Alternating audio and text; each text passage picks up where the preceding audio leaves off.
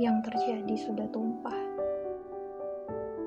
Lantas, kau menangisi dalam sesal karena tak mampu menahan. Tapi, kenyataannya ia sudah tumpah. Dan semakin meyakinkan bahwa tidak mungkin berpulang ke awal. Yang terjadi sudah tumpah tapi kau tak niat berhenti melayat hati dalam tangis dan ratapan. Berkawan sesal pun dengan sadar kau paham tiada guna.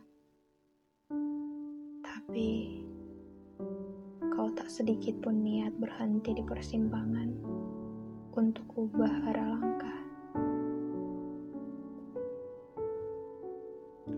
Yang terjadi sudah tumpah.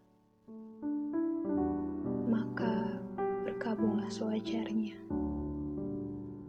Masih banyak hal-hal yang belum tumpah percuma dan butuh perhatian.